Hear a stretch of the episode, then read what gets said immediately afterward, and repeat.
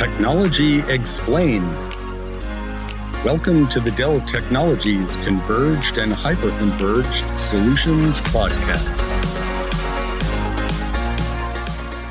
What's up, VxRail community? Welcome to another episode of the CI HCI Solutions Podcast. I'm your host, Mike Athanasiou of the VxRail Technical Marketing Team. And today I am excited to be joined by my colleague, Jason Marques, who has promised to break down uh, the flexible storage options now available for Virtual Cloud Foundation on VxRail.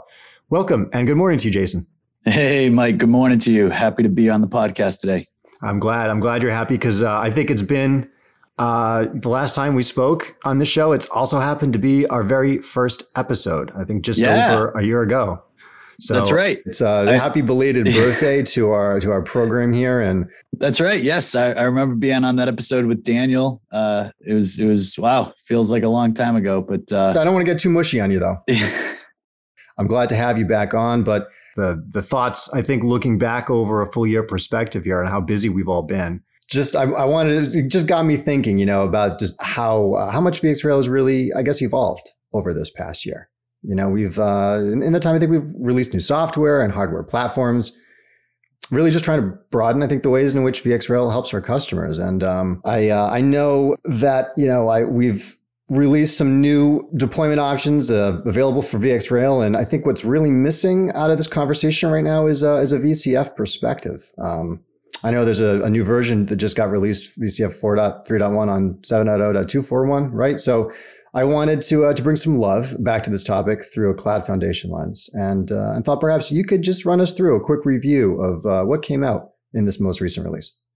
Yeah, more than happy to. I, I, think you hit the nail on the head. I mean, the the the innovation train around VxRail uh, has not let up over the past year and certainly a lot of the joint engineering work that uh, we do alongside VMware um, as it relates to VxRail and also Cloud Foundation on VxRail um, just continues with the motivation. Um, certainly, we've seen a lot of customer adoption, um, making VxRail the, the number one HCI platform uh, in the industry, which is awesome.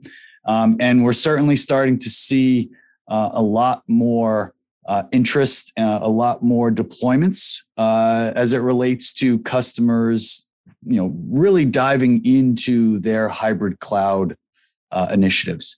Uh, certainly, this pandemic, uh, like everything else, has has kind of been seen as an accelerator to a lot of the trends that were kind of already happening, and certainly customer adoption of hybrid cloud is is one of those. And certainly, they are looking at uh, two proven industry leaders uh, in this space with, with Dell Technologies and VMware to help them on their journey for that. And Cloud Foundation of VxRail is, is certainly uh, one of those uh, top tier uh, solutions to, to, help customers uh, address that need. So, to yeah, to, to kind of answer your question a little bit more directly as it relates to you know where are we today? Uh, at this past VMworld, uh, we we made some cool announcements around the latest version of uh, Cloud Foundation on VxRail, which is uh, 4.3.1 on VxRail 7.0.241. And we um, really, I think that the key theme uh, as it relates to this particular release is all about the the, the VxRail integration and and flexibility um, and, and really a lot of the, the VxRail enhancements that we have with the version of uh, 7.0.241 that have now been ported into Cloud Foundation use cases. So, like anything else with every new Cloud Foundation release, there's always going to be an updated uh, software uh, versioning of all of the components. So, this particular release is going to be based on a vSphere 7.0 update to uh, patch 3 uh, type of release. Uh, it includes NSXT 3.1.3 and uh, various uh, vRealize suite components, all based around uh, 8.4.1 and 8.4. Uh, so, really, just typical kind of always getting and, and incorporating the, the next uh, latest versions of, of those software components. When you start introducing this latest version of VxRail, however, uh, it really brought about a lot of support on the platform and storage side to the story. And, and really, that's where I want to kind of focus a, a lot of this conversation. Uh, VxRail 7.0241 introduced something completely new, which is something we call the VxRail dynamic node. And this allows a VxRail cluster to be built off of uh, compute nodes that do not have any onboard um, storage. So the the, the server nodes uh, that that make up a VxRail cluster uh, will actually not contain any uh, disk storage. Um, and and really, you know, you ask yourself, well, well, what then do I use to run vSAN? And the answer is you don't. And and that's by design because with dynamic nodes, the purpose behind it is to enable customers to scale compute and storage separately and to enable customers a choice of Dell EMC fiber channel external storage systems as your cluster storage instead of vSAN. And so with dynamic nodes, uh, we've introduced support for uh, using uh, VMFS on fiber channel storage from our Dell EMC PowerMax, uh, the uh, PowerStore T, and the Unity XT storage systems to be used as a VxRail cluster's uh, principled storage. So pretty much the the shared storage you need to build that cluster up for the first time. Um, now we can leverage Dell EMC external storage to do that. So that, with that, oh, Seb, go ahead.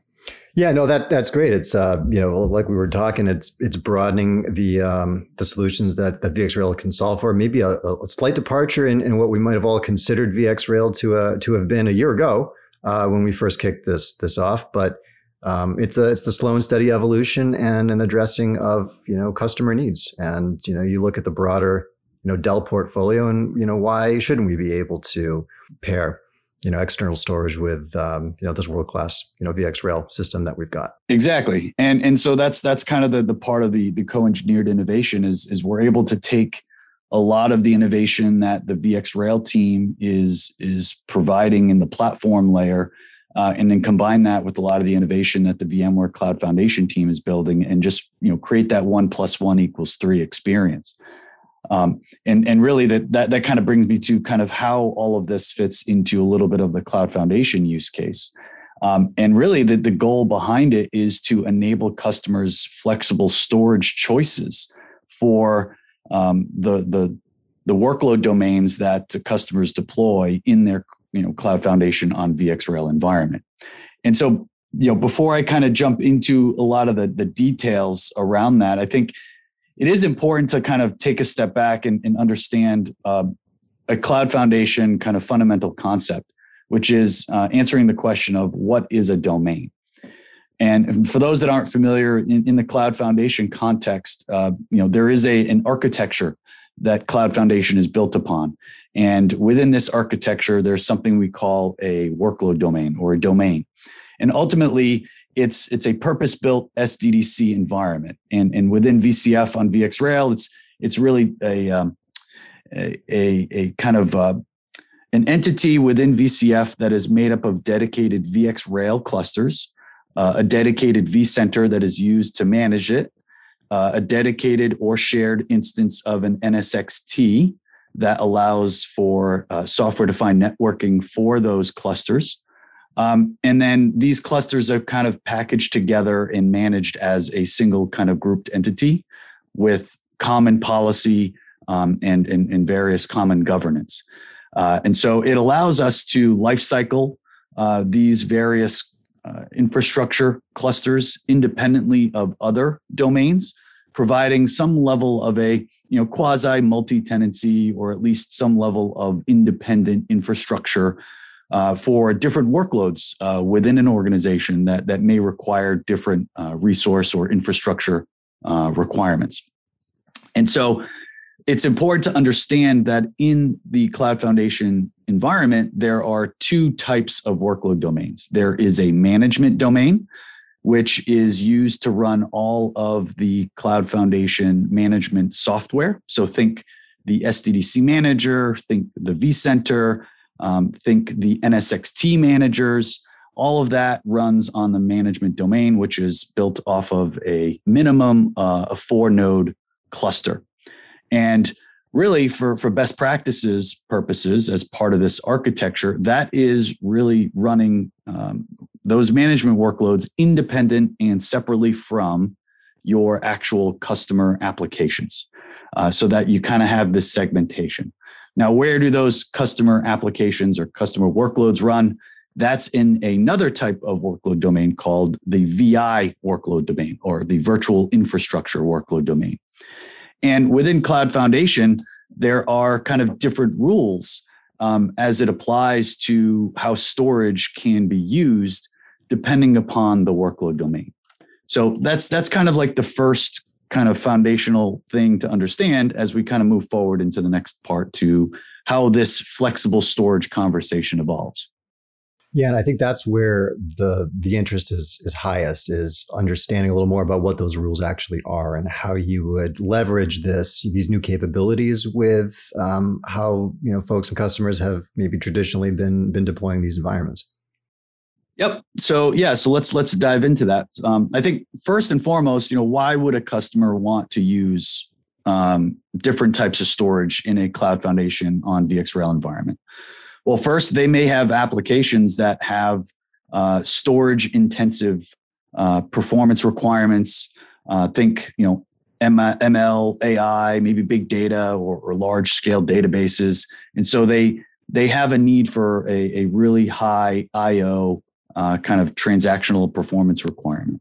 Um, others may actually have already invested in some of these Dell EMC storage arrays, and they want to be able to leverage their existing systems um, and, and have that investment protection to, to, to really get the most out of the systems that they've, they've already, already bought. Um, other use cases might be around data protection, right? Maybe, um, you know, I don't want to store my backup data on the same storage as my production workload data. Um, so would it be nice to have um, maybe some lower cost, high capacity uh, storage that allows me to just run those types of workloads separately than uh, my high database intensive workloads. And then finally, you know, really being able to extend that hybrid and multi-cloud operations model. Uh, all of these various ways are kind of uh, you know use cases that that customers have that they may want to use one or they may want to use all, all of them um, all within the same environment and so that's the kind of bigger driver of why we went down this direction um, is really customers have been demanding it, and so we're trying to uh, to deliver on platform features that that customers are, are, looking to leverage. So when we start talking about now how uh, storage is used, there's another key kind of idea uh, within Cloud Foundation that's important to understand. The first is this concept of principal storage. And this kind of alludes to what I was referring to earlier, where when I look to build a cluster that is going to be used in any one of these domains, the the you know with vSphere, um, you need to have shared storage in order to build a vSphere cluster. And so, what is that initial data store that I'm using to build that cluster? That is kind of what we're referring to as principal storage. And so, in VCF, um, for the management domain, vSAN is required as the principal storage for the management cluster.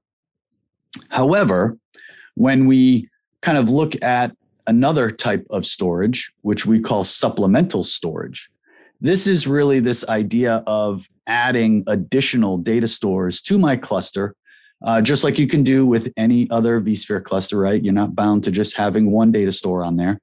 I can now add through the same kind of native vCenter management capabilities additional data stores to that cluster.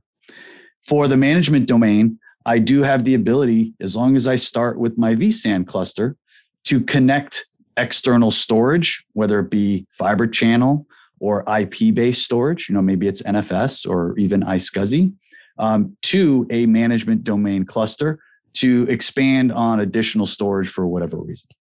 So, this idea of supplemental and principled storage is important because as we then move to what we can do in a VI workload domain, this is where the latest features really, really come into play um, and where a lot of the co engineering has, has happened.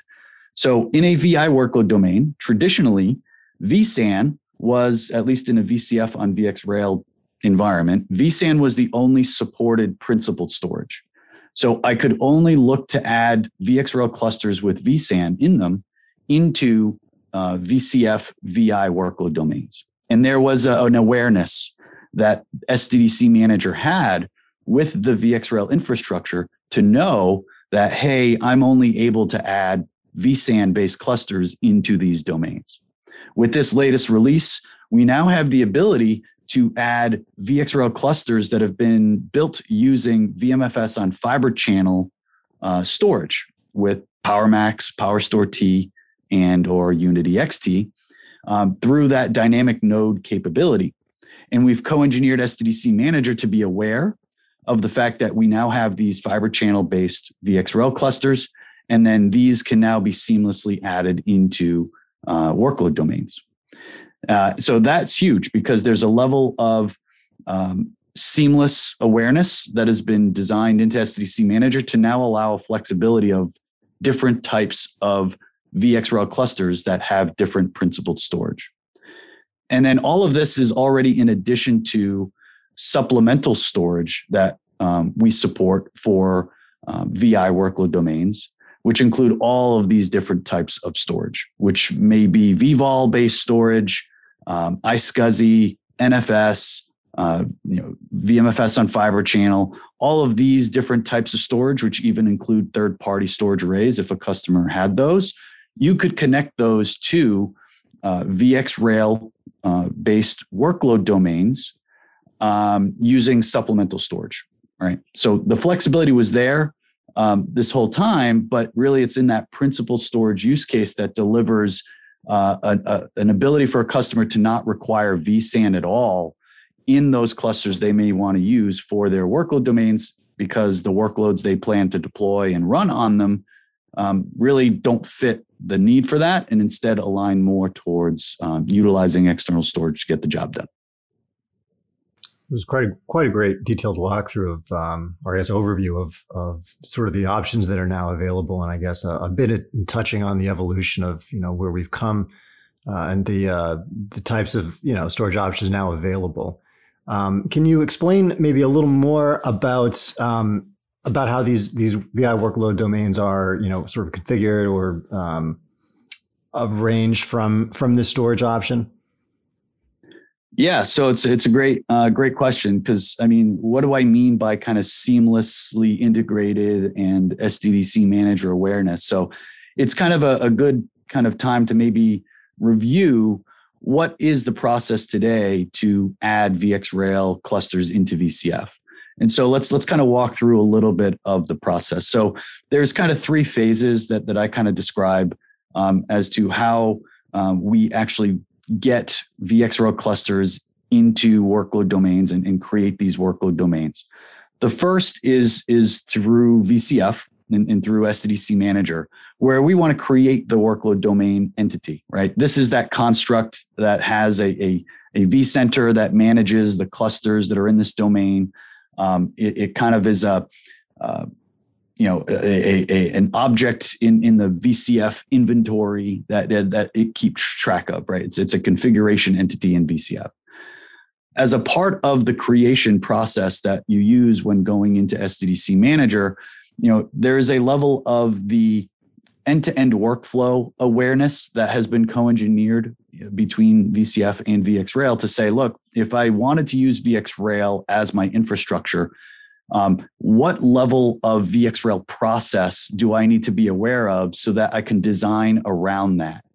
Uh, so that when the time comes for VxRail to be created as a cluster using the same native VxRail procedures, that that process can seamlessly plug into a VCF end-to-end process.